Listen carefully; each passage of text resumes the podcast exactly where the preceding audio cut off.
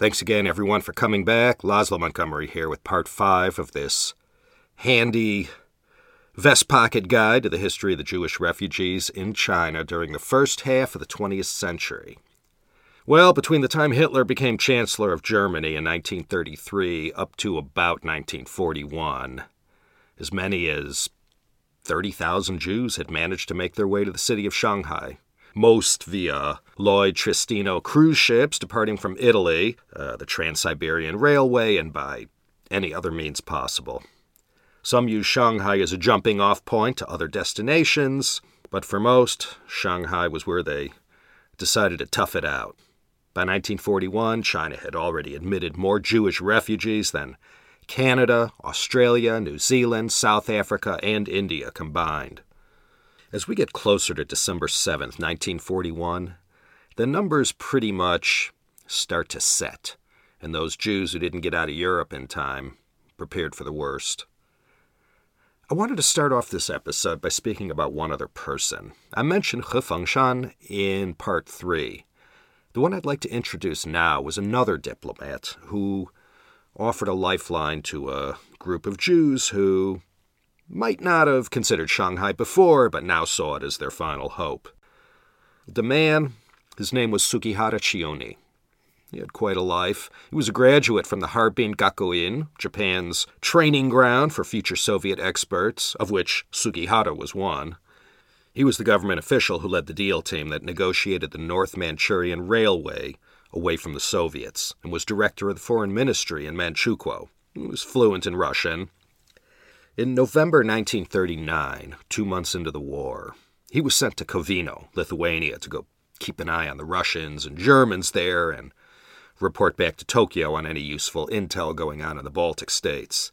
And he became the first Japanese diplomat posted to Lithuania, becoming the Japanese vice consul in the capital, Kaunas.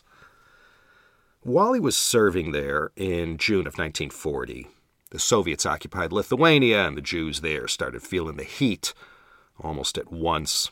They had Hitler to the west and Stalin to the east. Talk about a rock and a hard place. So that summer of 1940, the Jews of Lithuania, including a lot of Polish Jews who had escaped to Lithuania, traveled to Kaunas. And in the Lithuanian capital, yeah, it was just like Vienna in late 1938, right after Kristallnacht. Jews there began knocking on the doors of every consulate in town looking for a visa. And on one July morning in 1940, Sugihara Chiune looked out his window and saw what was going on with all the desperation in the streets. He didn't have any clear cut instructions from Tokyo strictly prohibiting the issuing of visas. So he went to work, started churning them out, and got about as many as 1,800 visas issued before he got orders from above to stop issuing them unless the applicant had been properly screened to ensure they had sufficient funds to cover their own costs in Japan and that they wouldn't be a burden on the government. So he kept on going. Whether or not these desperate Jews had the kind of savings to satisfy the Japanese authorities, Sugihara didn't ask. In time, the Soviets stepped in and put the kibosh on these 10 day transit visas that Sugihara Chiune was issuing. But for a while, some Soviet capitalists were okay running a racket that offered these Jews who had received these visas a seat on the Trans Siberian to Vladivostok at five times the face value of the ticket. And then once they arrived at the end of the line, they would catch passage to Kobe, and then from Kobe, later on to Shanghai. But in 1941, it was over. Another unsung hero from this time was Tadeusz Romer, a Polish diplomat who served as ambassador to Japan for a stint. He worked on the Tokyo side to assist these Jews who were able to get to Japan with the help of Sugihara Chiune. He was able to get many of these arrivals resettled in various countries and was the key man in getting most of these Jewish refugees to Shanghai.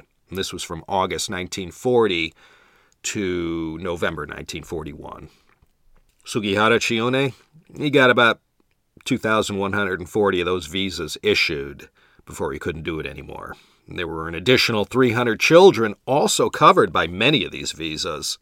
One of the more famous stories of escape attributed to the efforts of Sugihara Chiune was his role in rescuing all 400 or so members of the Mir Yeshiva. A yeshiva, that's a Jewish school, to put it mildly. The curriculum back in those days, heavy on Torah and Talmud, light on the social studies and science. Anyway, all these yeshivas all over Germany and Central and Eastern Europe, they were all shut down, and the students and teachers, not skilled in anything productive in the eyes of the Nazis, ended up in concentration camps. But one of these schools got away the Mir Yeshiva.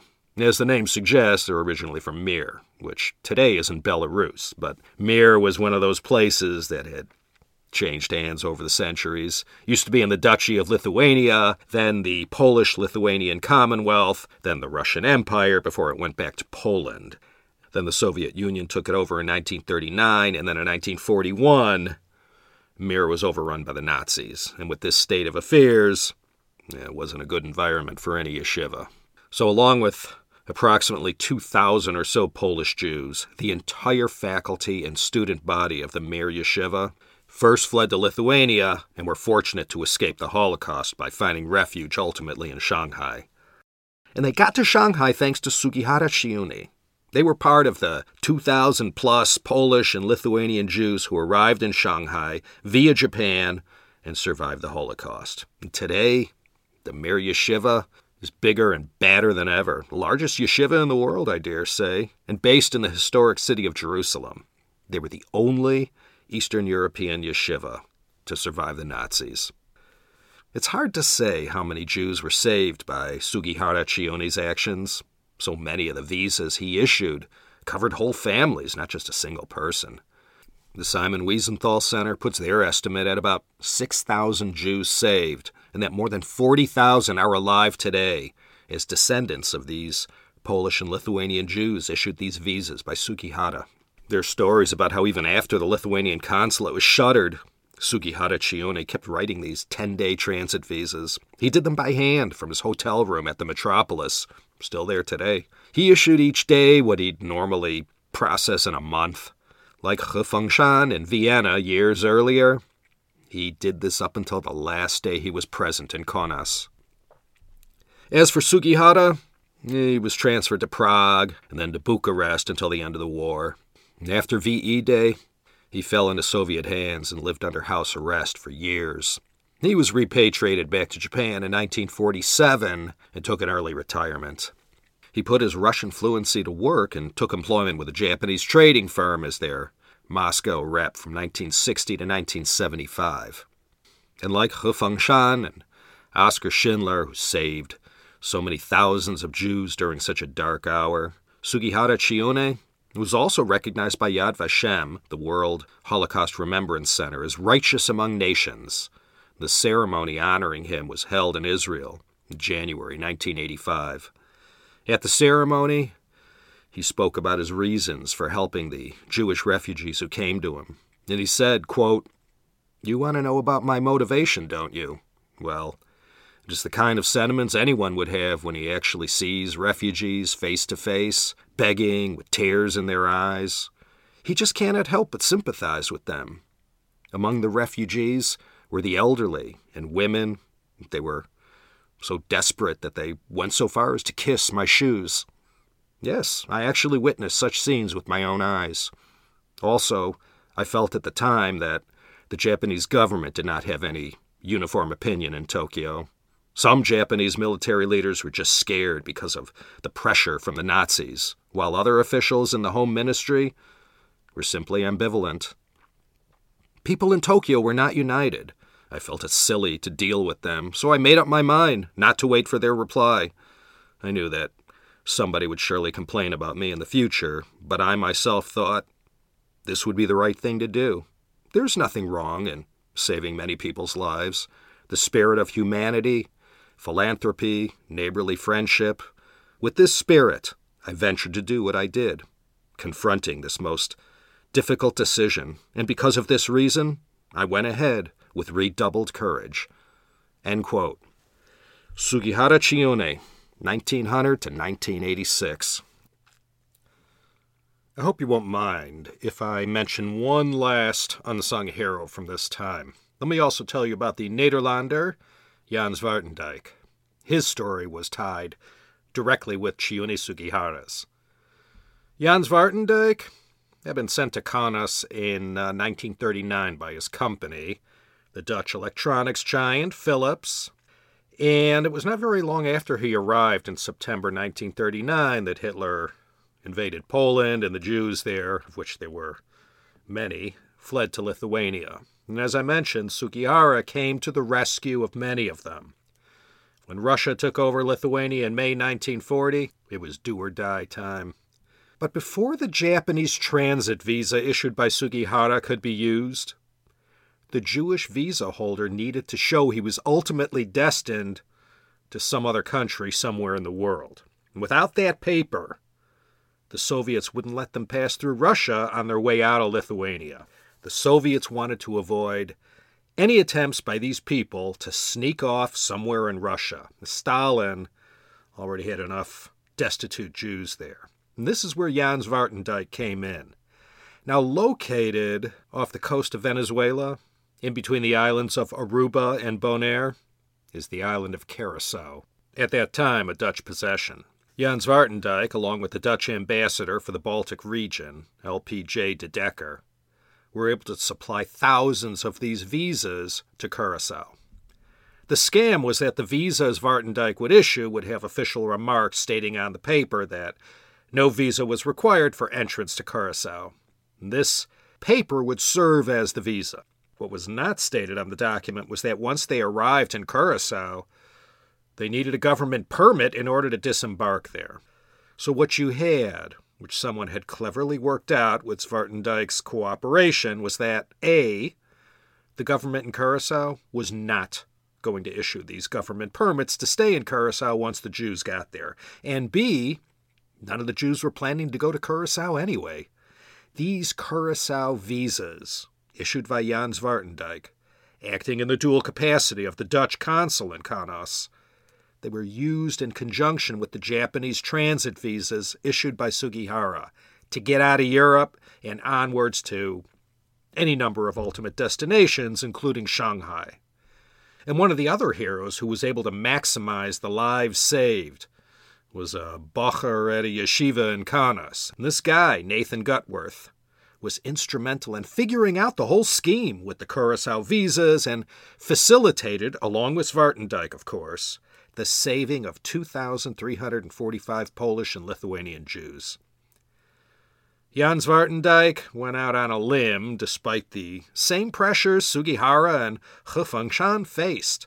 And like them, he kept issuing these documents in a very short time until his operation was forced to wind down in early August 1940. And after that, Jan Zwartendijk returned to Nazi occupied Netherlands, and he too, like He Fengshan, uh, didn't go around telling people what he did in the war. Neither did he ask for any recognition or pat on the back. He died of cancer in 1976, and then following his death, and after his story came to light, Yad Vashem in 1998 also accepted Jan Zwartendijk into the righteous among nations. So on the eve of Pearl Harbor, something like an additional 20,000 European Ashkenazi Jews of all shapes and sizes and circumstances had managed to squeeze themselves into Shanghai. Overwhelmingly, they were German, Austrian, Lithuanian, and Polish. Every one of them carried with them a similar story of persecution and horror, a narrow escape, and leaving loved ones behind. You know, October 23rd, 1941, a month and a half before Pearl Harbor, the Germans prohibited Jewish emigration.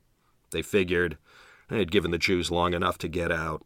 Right around that time, late 1941 and into 1942, the Nazis started rounding Jewish people up and began transporting them to the concentration camps. No more Shanghai option for anyone anymore. By the time of the early 1940s, the Jewish community of Shanghai had organized itself, and though None of the refugees had it easy, they all had a safety net. those who couldn't afford a rat infested tenement for their family to cram themselves into found residency in these shelters called Heime, German for home. About 2,000, 3,000 of the Jewish refugees lived in these shelters, six to a 150 per room, depending on the shelter. Besides the residents of these Heimat, there were thousands of others who daily filed in and out for a hot meal, but maintained lodging elsewhere. By late 1939, more than half of the Jewish refugees in Shanghai relied on financial assistance just to get by and sleep with a roof over their heads. Considering what was happening to European Jewry about this time, these hardships and the anguish endured by these Jewish refugees was trivial. They all didn't speak with one voice, and not everyone got along, and there were plenty of arguments. But overall, as it is with other communities, be it Armenian, Nigerian, Egyptian, Chinese, or any other, the ones who came before and who had found success rose to the occasion to assist those of their kind who came after, cap in hand. The Japanese bombing of Pearl Harbor and their takeover of the Pacific Rim all the way to Burma changed the dynamic profoundly. All these years going back to the Marco Polo Bridge incident in July 1937, everyone knew what Japan was up to in China, but everyone kept up appearances and outwardly appeared neutral in front of Japan. And in return, Japan too kept up appearances.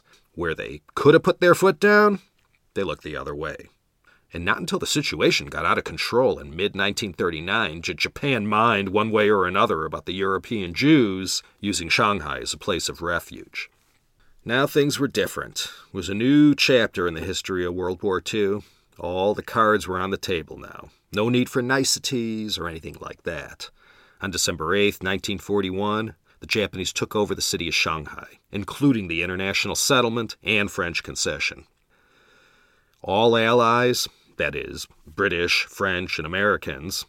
Into the internment camps they went, just like in Steven Spielberg's Empire of the Sun, featuring my very own doppelganger, John Malkovich, in one of his greatest roles.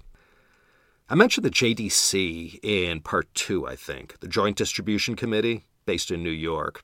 They acted as the funnel that directed funds to Jews in need all over the world. They had their work cut out for them in Shanghai. Before we move on, I wanted to stress again how critical the JDC was all this time, especially to the most desperate refugees.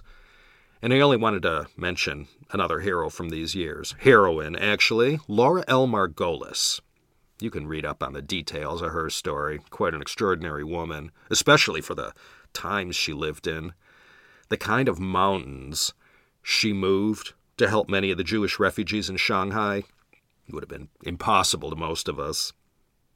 The JDC sent her to Shanghai to go deal with this crisis. She sailed there alone. I mean, it was probably nothing for her, but in 1941, it still wasn't so commonplace where you'd see a woman traveling overseas unaccompanied. As soon as she arrived in Shanghai, April 1941, she was joined by another hero in our story, Manny Siegel.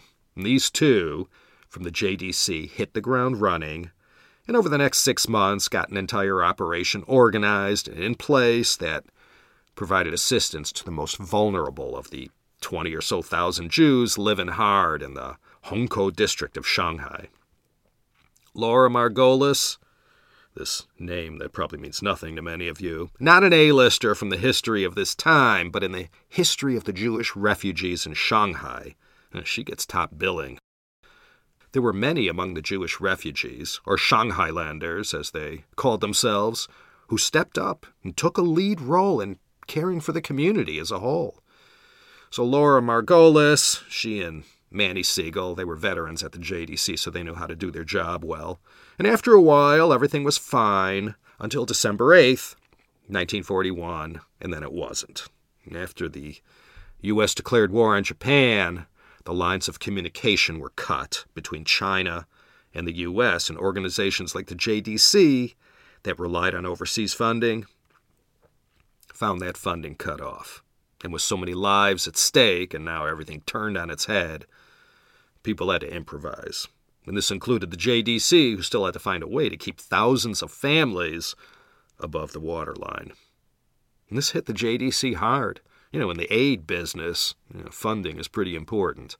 all overseas relief funds, relief supplies, all was now prohibited. Banking, nobody could send or receive money. So Laura Margolis had to make things up as she went along, and you know, December, January 1941, 1942, the Japanese were kind of busy, and their Jewish problem was not high up on the list of priorities. She was able to work something out with the Japanese authorities in Shanghai, whereby they allowed Laura Margolis to get around the prohibitions and be allowed to get access to funds that could keep the soup kitchens going. In return for facilitating this exception to the rules put in place, the Japanese told Laura Margolis, this whole Jewish refugee mess, consider it yours. You administer it. The more I read about Laura Margolis, the more I realize that to have the lives of thousands suddenly thrown in your lap and to become responsible for them and ensure no one fell through the cracks? No biggie for her. By February 1942, though they had run out of money and because the war was now raging around the world, theirs was just one of millions of problems. By then, there were about 8,000 Jewish refugees living day to day and just getting by thanks to the rations doled out by the JDC funded soup kitchens. When it came to the end, Laura had to be the bad guy who cut those 8,000 rations into 4,000. And only the most vulnerable would be taken care of women, children, the sick, the elderly. The JDC funded clinics ran out of supplies, patients suffered or perished. Only the most necessary of necessities of life if they could be afforded, were to be had.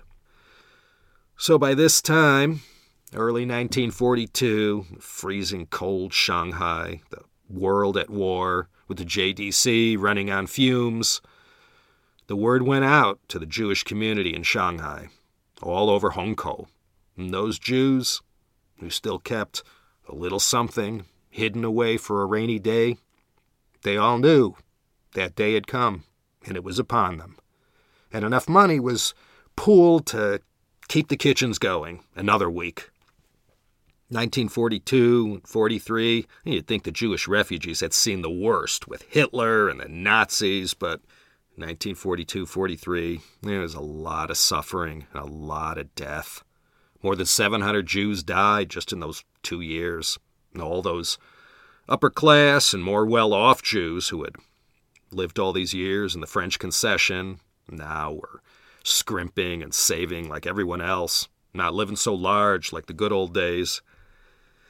Laura Margolis and Manny Siegel, somehow they managed to keep things going until February 1943 when they both got interned in some camp. By then, all the heaviest lifting had been taken care of and things were in place sufficiently enough where their not being present didn't bring things to a halt. They had solved the financing problem by sending wires through banks in neutral countries in South America and Switzerland. And the Japanese repatriated Laura Margolis to the States in September 1943 and Manny Siegel after the war ended. When she got back to America, Laura got the word out about what was happening in Shanghai, and she went on to other posts for the Joint Distribution Committee after the war ended, in France first. Laura Margolis died September 9, 1997. And at the New York headquarters of the JDC, there's a plaque there that commemorates her work in Shanghai and all the places she served. She lived to 93, something to be said for that. Anyway, back to our story. While Laura was doing her good work in 1942, into this miserable time for the Jewish people, all huddled together in Shanghai, came Joseph Albert Meisinger, he was head of the Gestapo in the Far East. In Poland, they knew him as the Butcher of Warsaw. He was head of the Gestapo there and was directly responsible for the death of tens of thousands of Poles. So he rolled into Shanghai in the summer of 42, July 1942. He came to Shanghai from Japan. Rumors surrounded the reasons for his visit. Jews who were aware of what was going on knew whatever it was, it wasn't going to be good for them. Considering Meisinger's reputation and his rank in the Gestapo, word spread fast, and the wildest rumors began to surface about what he had in store for the Jews of Shanghai. Two of the more popular rumors was that Meisinger was going to herd all the Jewish refugees onto vessels and sail them offshore and sink them, or that the Jews were going to be rounded up and shipped off to some deserted island left to perish. At this point, anything was believable.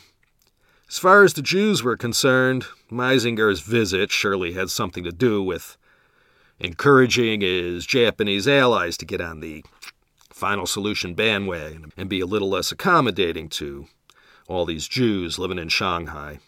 He let them know Germany's position regarding allowing Jews refuge in Shanghai and that they should be sent back to Germany. There was even a rumor that he had brought a canister of Zyklon B with him. In his meetings with Japanese consular officials, military police, and the Japanese Bureau of Jewish Affairs, Meisinger offered Germany's technical and other kinds of assistance in dealing with the Jews in Shanghai. Japan had only to ask. You know, there's a story I read. Well, it was never proven, but I'll tell it anyway. True or not, it was a great anecdote from the time. It concerns one of the most revered Hasidic rabbis, Shimon Sholem Kalish. After Meisinger had left, the Japanese military governor, who had hosted him, called an informal meeting of Jewish community leaders, and Rebbe Kalish was among them. Fischel had heard an airful from Colonel Meisinger, and now he was curious to hear from the Jews what their side of the story was. So at some point in the meeting, Japanese military governor turned to Rebbe Kalish and asked him, Why do the Germans hate you Jews so much? And Rebbe Kalish, eh, not too much writing on his answer except the possible fate of over 20,000 Jews, looked right back at him and said, They hate us because we are Orientals. Well, again, whether or not this story is true isn't known. But the Japanese ended up not acceding to the Germans' request to deal with the Jews in a certain manner.